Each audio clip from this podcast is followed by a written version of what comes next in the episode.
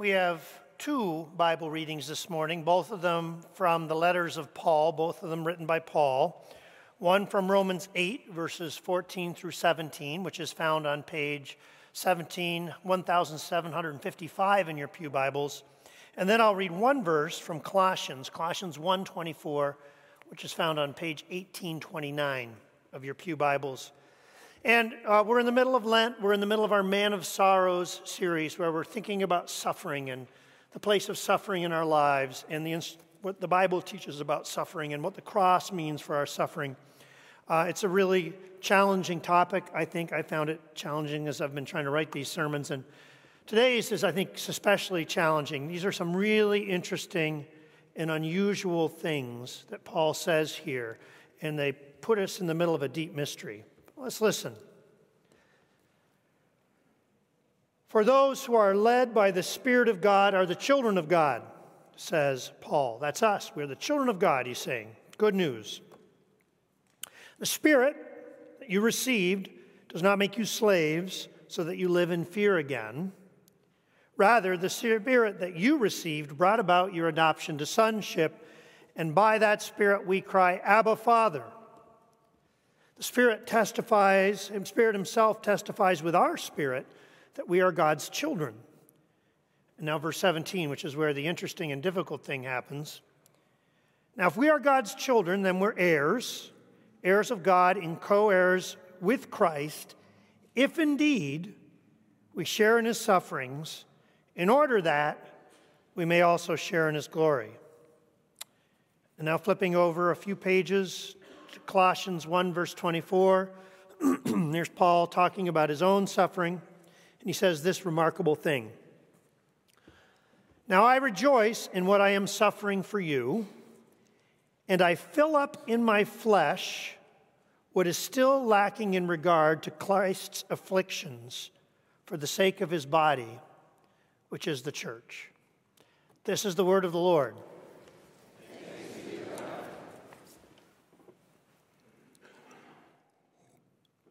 Okay, so did, did Romans 8, verse 17 just say that if we want to see Christ's glory, if we want to experience his glory, we have to suffer? We have to choose suffering? Is that what Paul just said? We are heirs of God and co heirs of Christ if we share in his sufferings, in order that we may also share in his glories. It sure sounds like Paul is saying that if you want to get to the glory and if you want to prove yourself a true heir of God, child of God, we must share in his sufferings. And if that's what Paul is saying, is that really what you want to hear on a Sunday morning? I mean, you, you're all busy people. You're all people with stuff in your life, with concerns, with worries, with suffering. And, and you, you made an effort to get up this morning and put yourself together, and you got your somewhat reluctant kids into the car and you brought them to church, and now here you are. Did you come here so that the minister could stand here and say, or is that Paul could stand here and say, You must suffer? Peter, I thought you were a minister of the gospel. I thought this was a place where good news was preached. How is this good news? We are heirs of God and co heirs with Christ, if indeed we share in his sufferings, in order that we may also share in his glory. Those are remarkable words. And, and I mean, listen, Paul is not saying that, look, you'll have suffering in your life, bad things will happen to you, but don't worry, God will get you through. That's not what he's saying. He's suggesting that these sufferings that he's talking about are things that we will choose to engage.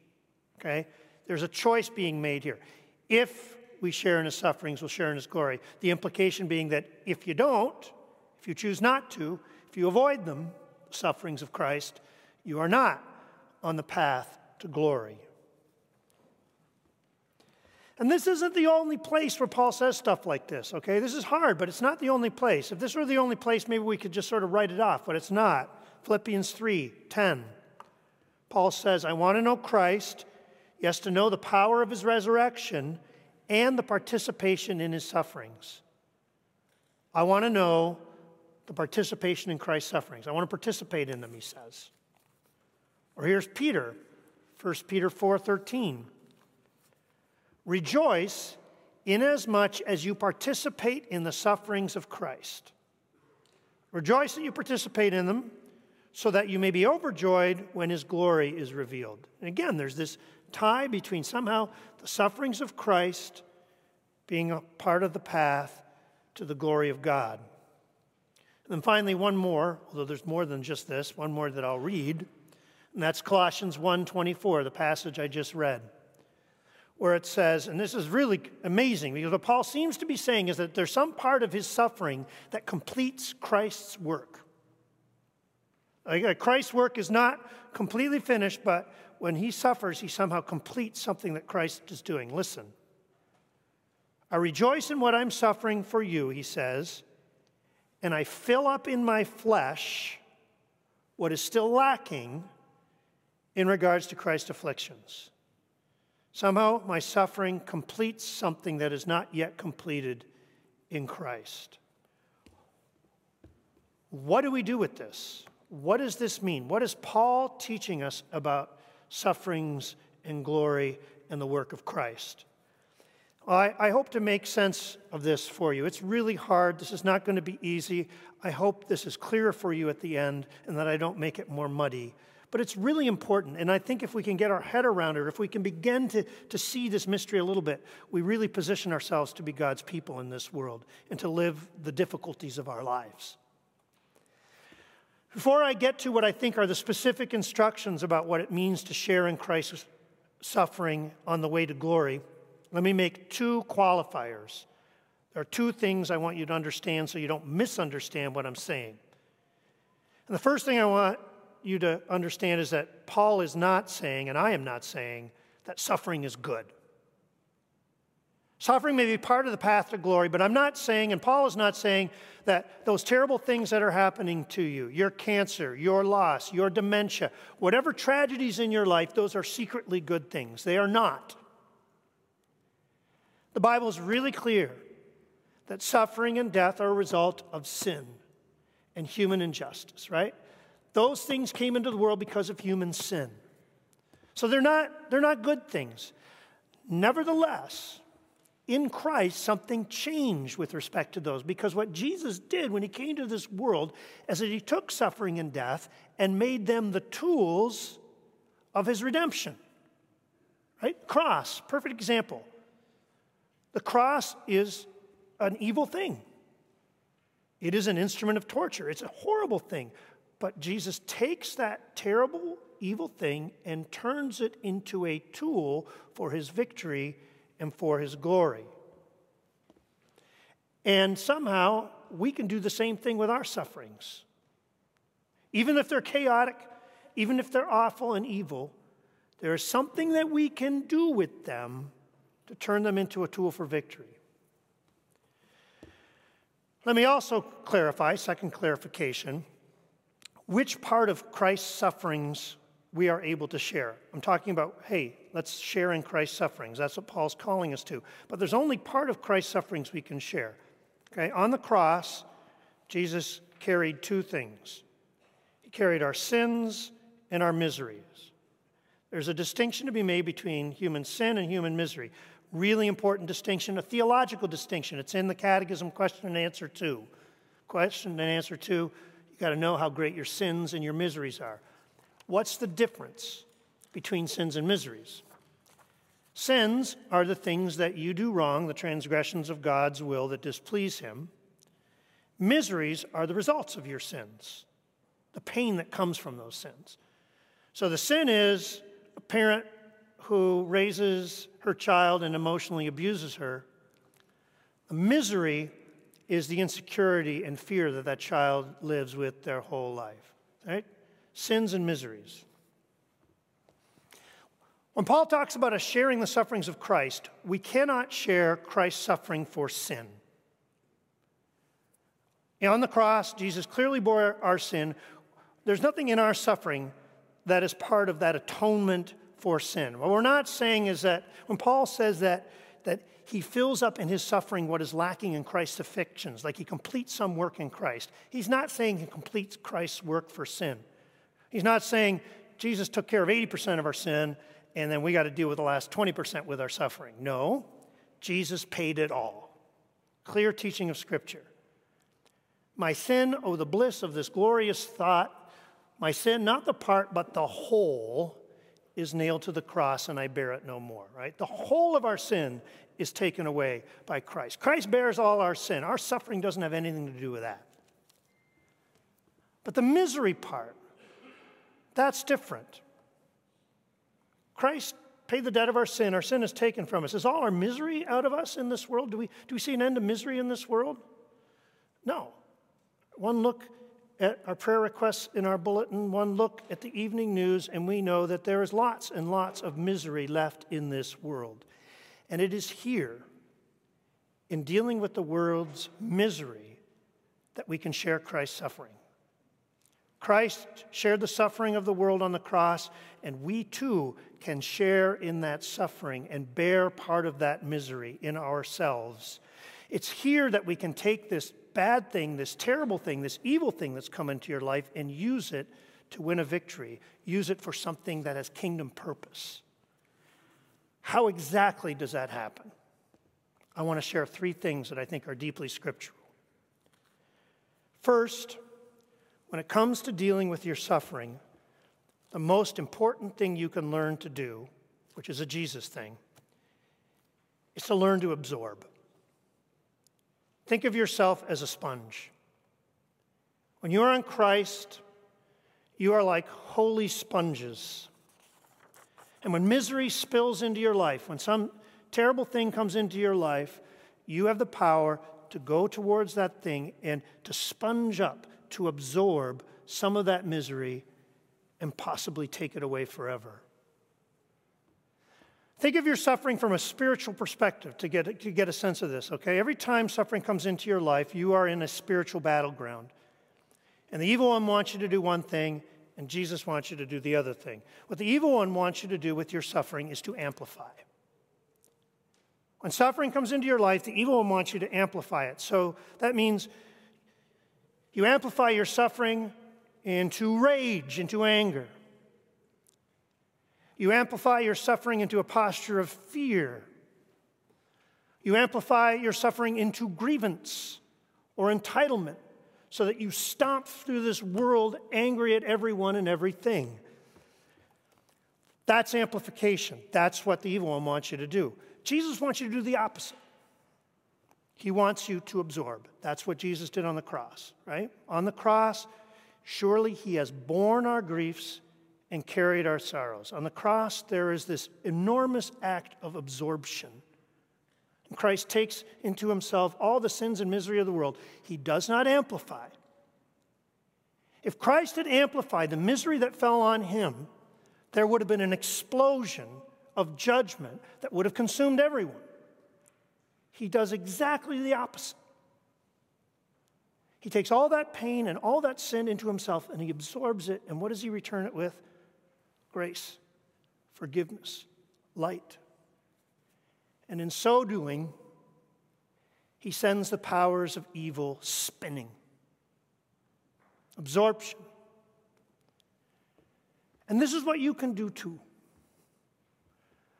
When you experience some terrible misery, you can do whatever you can with your little bit of sponge to absorb that and to return it with hope, to return it with grace, to return it with light.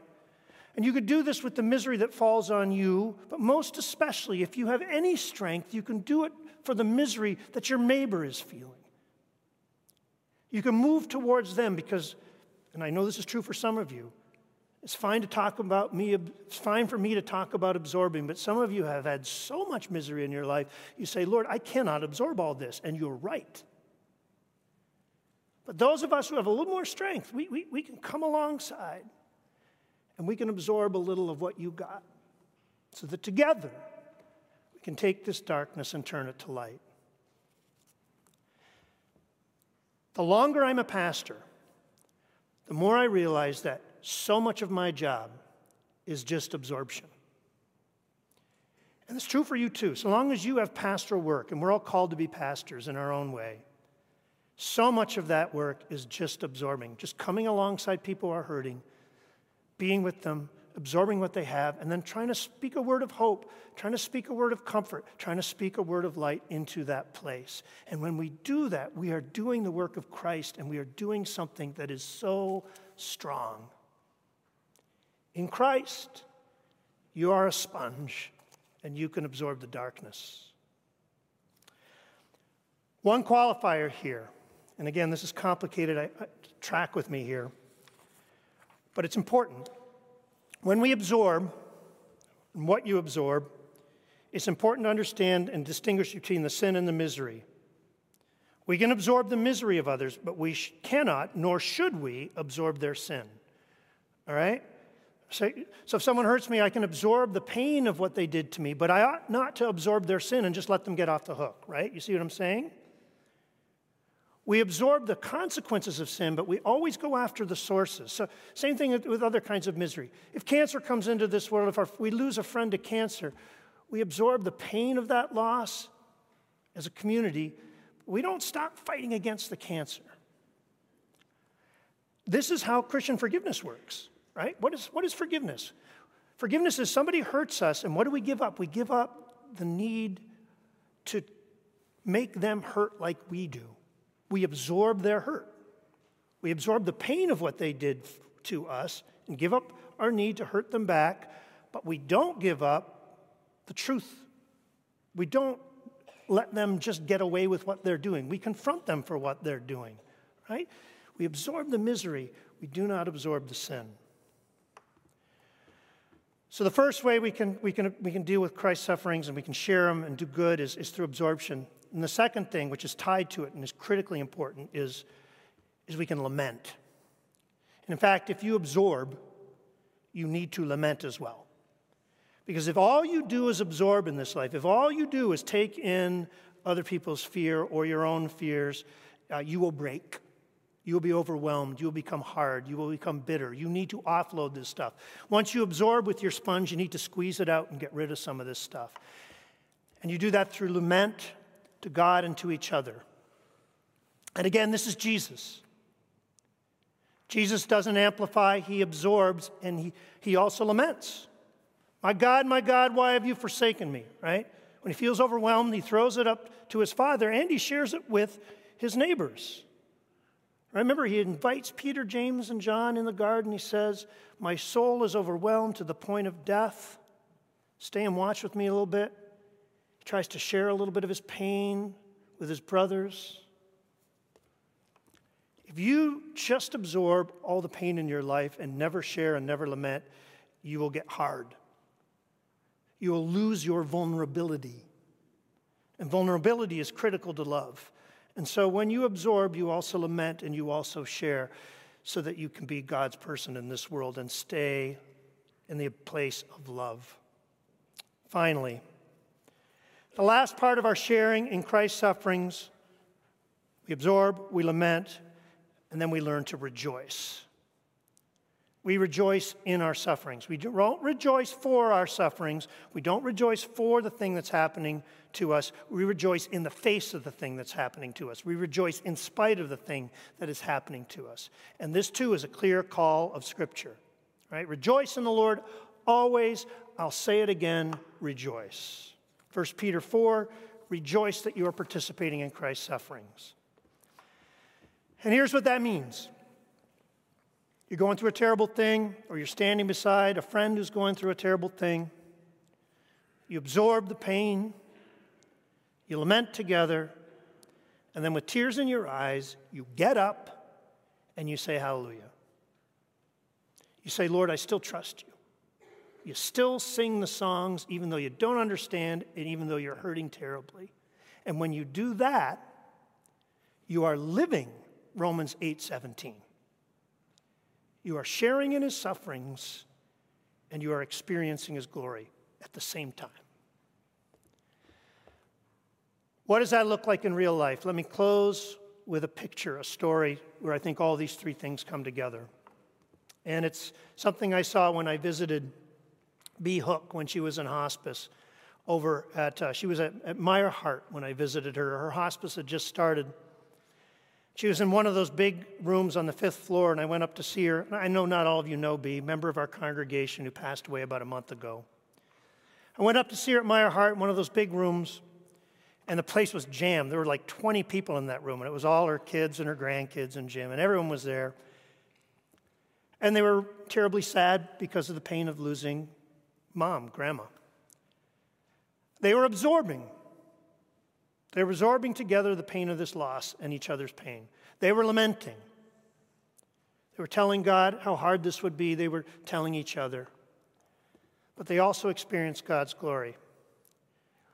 B was in hospice in the hospital for a couple days, and they, when she died, her son John was reading Psalm 116 to her. And he was reading through the psalm, and then he got to verse 15, which many of you know, which says, Precious in the sight of the Lord is the death of his faithful servants. At that moment, B died. Precious in the sight of the Lord is the death of his faithful servants. At that moment, B died. Now, I don't think that was a coincidence.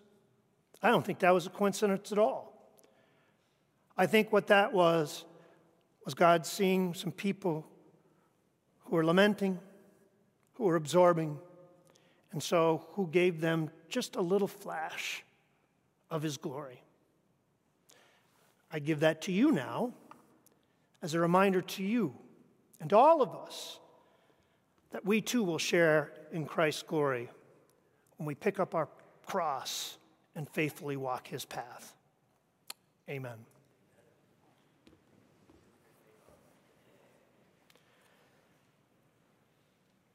Lord Jesus, you know the path is hard.